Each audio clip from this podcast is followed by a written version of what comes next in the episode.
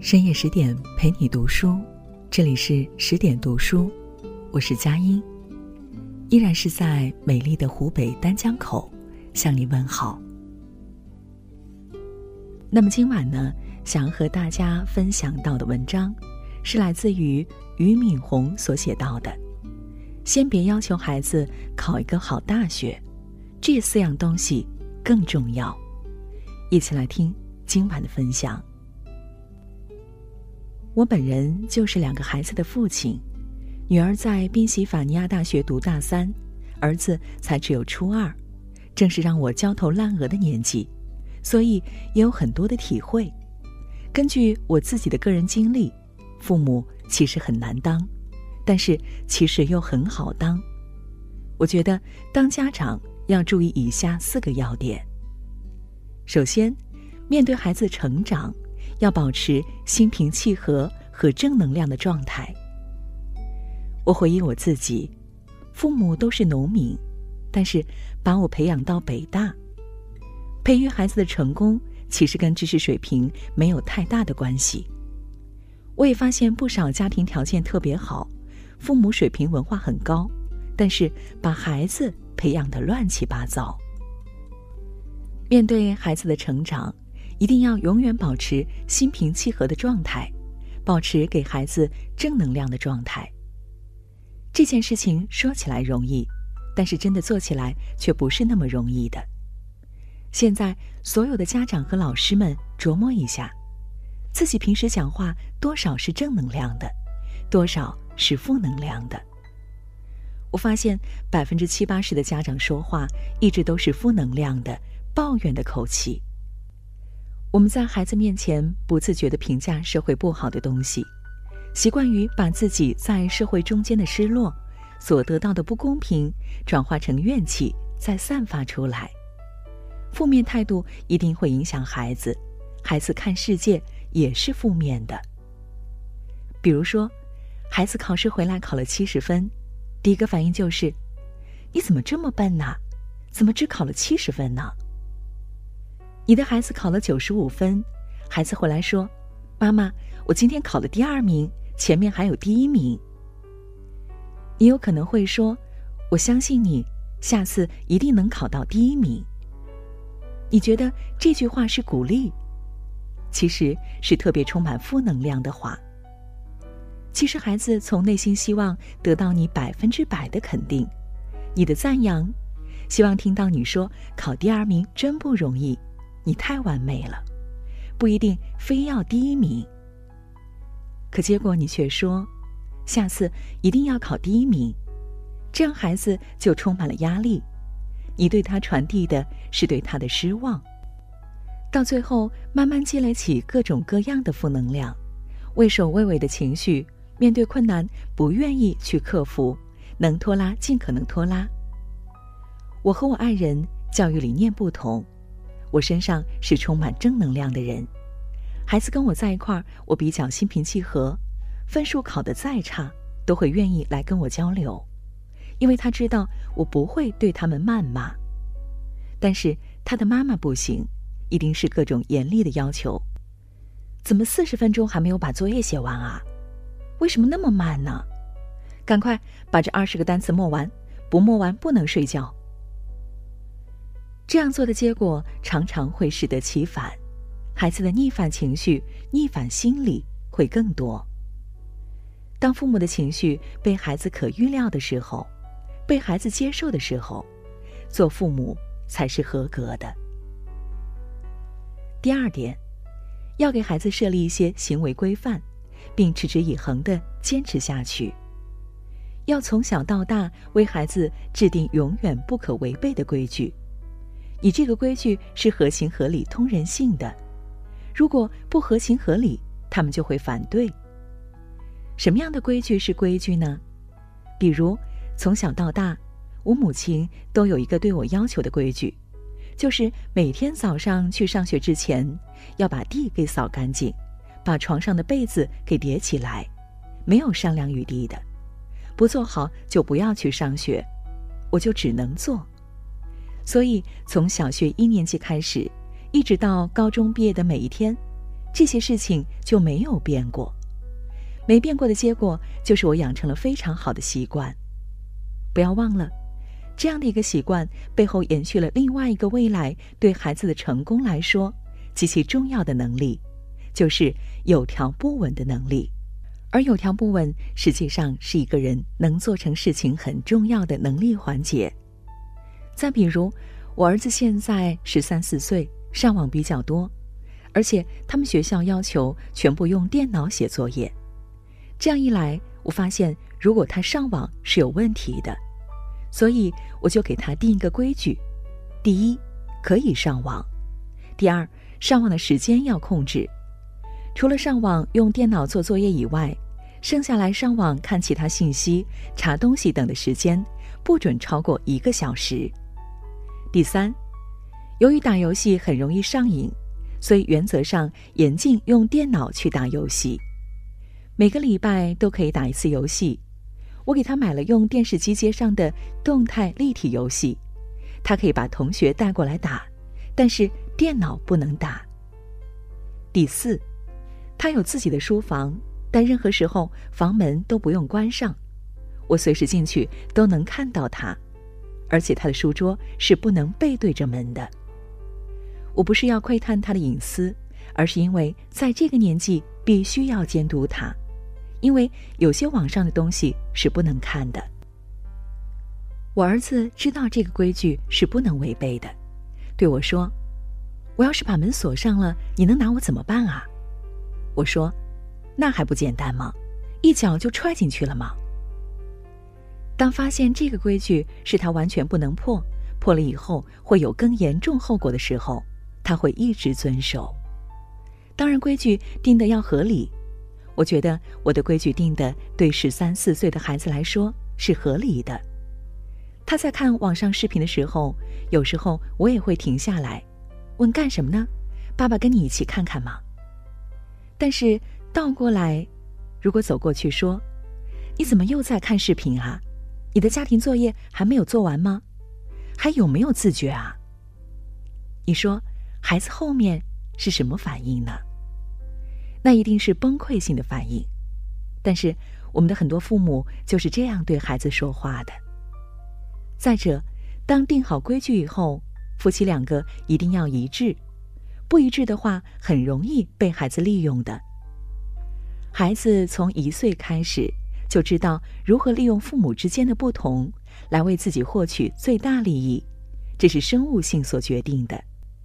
更别说小学和初中的孩子，太容易通过察言观色来决定怎么做。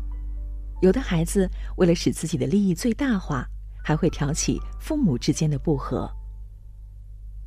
第三点。在读书的环境中长大的孩子，再坏也坏不到哪里。有人问我：“你从小到大为什么能够喜欢学习呢？是天生喜欢学习吗？”这不是天生的。我们村上小孩没有一个考上大学的，就我考上了。原因是什么呢？因为我从小喜欢读书。大家都问你父母都不认字，为什么你喜欢读书呢？跟我母亲对我的期望有关系。我三四岁的时候，母亲说：“你长大以后要当个先生。”在我母亲心目中，当农民太辛苦了。母亲希望我可以这样的生活，变成一个白面书生，不用干农活，还能拿上公粮。当时就是这么一个概念。我母亲自己不认字，为了让我当先生，只有一个概念。那就是你就要读书，所以从小到大，我母亲从来不给我买任何的玩具。当时母亲养了五头猪，卖的钱归自己家里所有，零花钱用在我身上的只有一项：买书看。我四五岁时给我买连环漫画，五岁以后已经认识了五六百个中文字，已经开始自己读小儿书。到六年级就可以读《水浒传》，家教的影响就在这儿。尽管我父母没有用他们读书的行为来影响我，但是我读书的时候，他们每一次都是鼓励。只要我开始读书，家务事就可以全部放到一边。我为了躲避家务事，就会假装读书。我一假装读书，就真的读进去了。所以会发现，父母对孩子的要求如果合理，并且还能够给予鼓励的话，这个孩子会沿着要求成长。所以你就明白父母对孩子的影响多大。像我母亲，我四岁时就说希望我当一位先生，母亲创造了一个随时随地读书的环境。我给公司的女性员工定了一个要求。生了孩子以后，必须坚持每天让孩子读书，并且喜欢上书。不少人照做了，因为我发现，孩子只要从小到大是在读书的环境中间长大的，这个孩子再坏也坏不到哪里去，就是这么简单。所以读书非常重要。如果孩子从小一天到晚就是吃好的东西，要什么给什么，爷爷奶奶拎着孩子到处乱逛。乱买零嘴，这样长大的孩子长大了也好不到哪里去。最后一点，父母对孩子传递情商和逆商，比传递任何东西都要重要。大家稍微想一下，大学毕业以后进了社会，学习能力尽管依然很重要，但是最重要的是什么呢？最重要的是抗打击能力，这。就是逆商，是一个你能够面对失败毫不在意，并且面对某种有风险的或者需要突破的事情，你也敢于去尝试的一种心态。我这样的心态可以从我高考考三年看出来。这个心态我觉得非常好，我能看到自己的进步，这个很了不起。其实我的命挺不好的。第一年，因为当时中国整体上英语水平比较差，所以大专录取分数定在了四十分，但是我考了三十三分。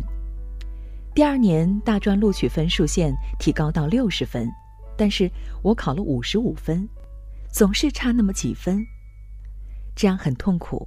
但是我还是去考了第三年，因为我认为在农村待下去，一辈子就完蛋了。其次，我觉得我看到了自己的进步，三十三分、五十五分，第三年就是七十七分，七十七分无论如何也是能进大专的。我当时的目标就是进大专，把农村户口转成城镇户口，就这么一个简单的小小的理想。但是没想到第三年英语分数出来，我考了九十五分。所以我就进入了北大。你有受挫折的能力，一步一步往前走的话，你就会走到你自己都意想不到的高度。今天为止，我站在这儿，我认为，尽管我搞不了顶尖的科技创新，因为这个真的需要顶尖的智商，但是在人文社科和语文方面，我有努力补上来了。补上之后，情商和逆商就起到了很大的作用。当你有逆商时，你会发现人生当中出现了很多困境、痛苦、失败，甚至是在为你未来一个更大的目标做准备。让我们的孩子有这样的胸怀不太容易，但是我们大人是应该有这样胸怀的。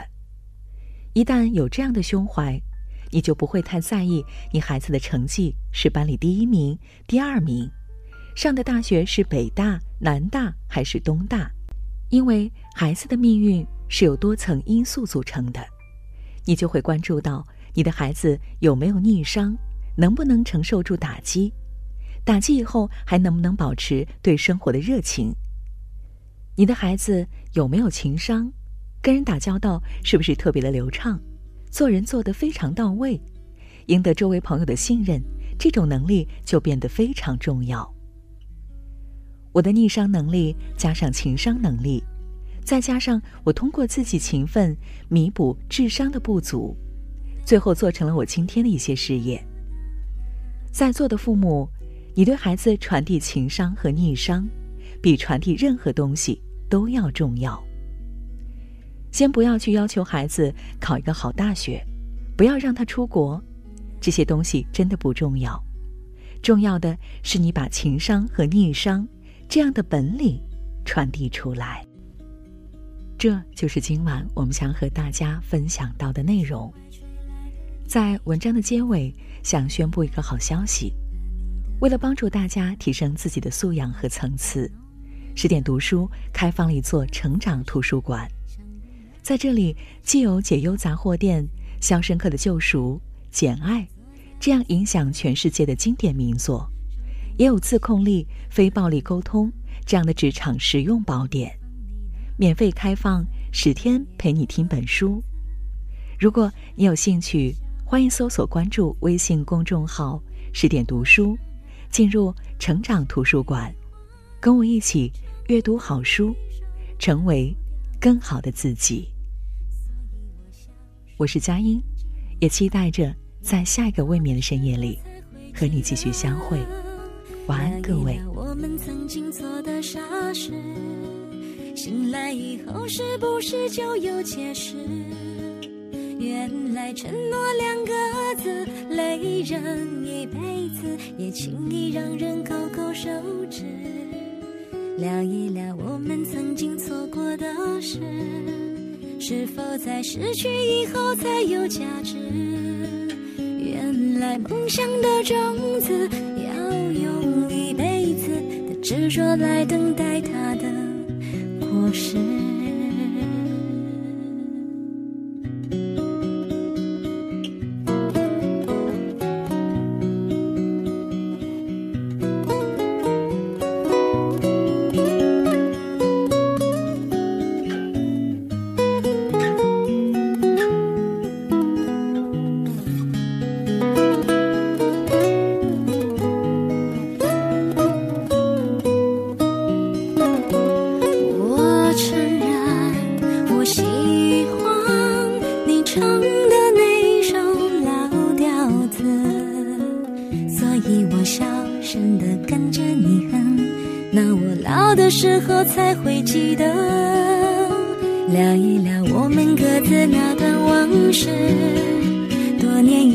是不是还有坚持？原来爱情这回事，烦心一辈子，幸福让人欲言又止。聊一聊我们未来那些日子，是否在天亮以后不再迷失？原来活着的样子是坦然的过一辈子，过程只是让你更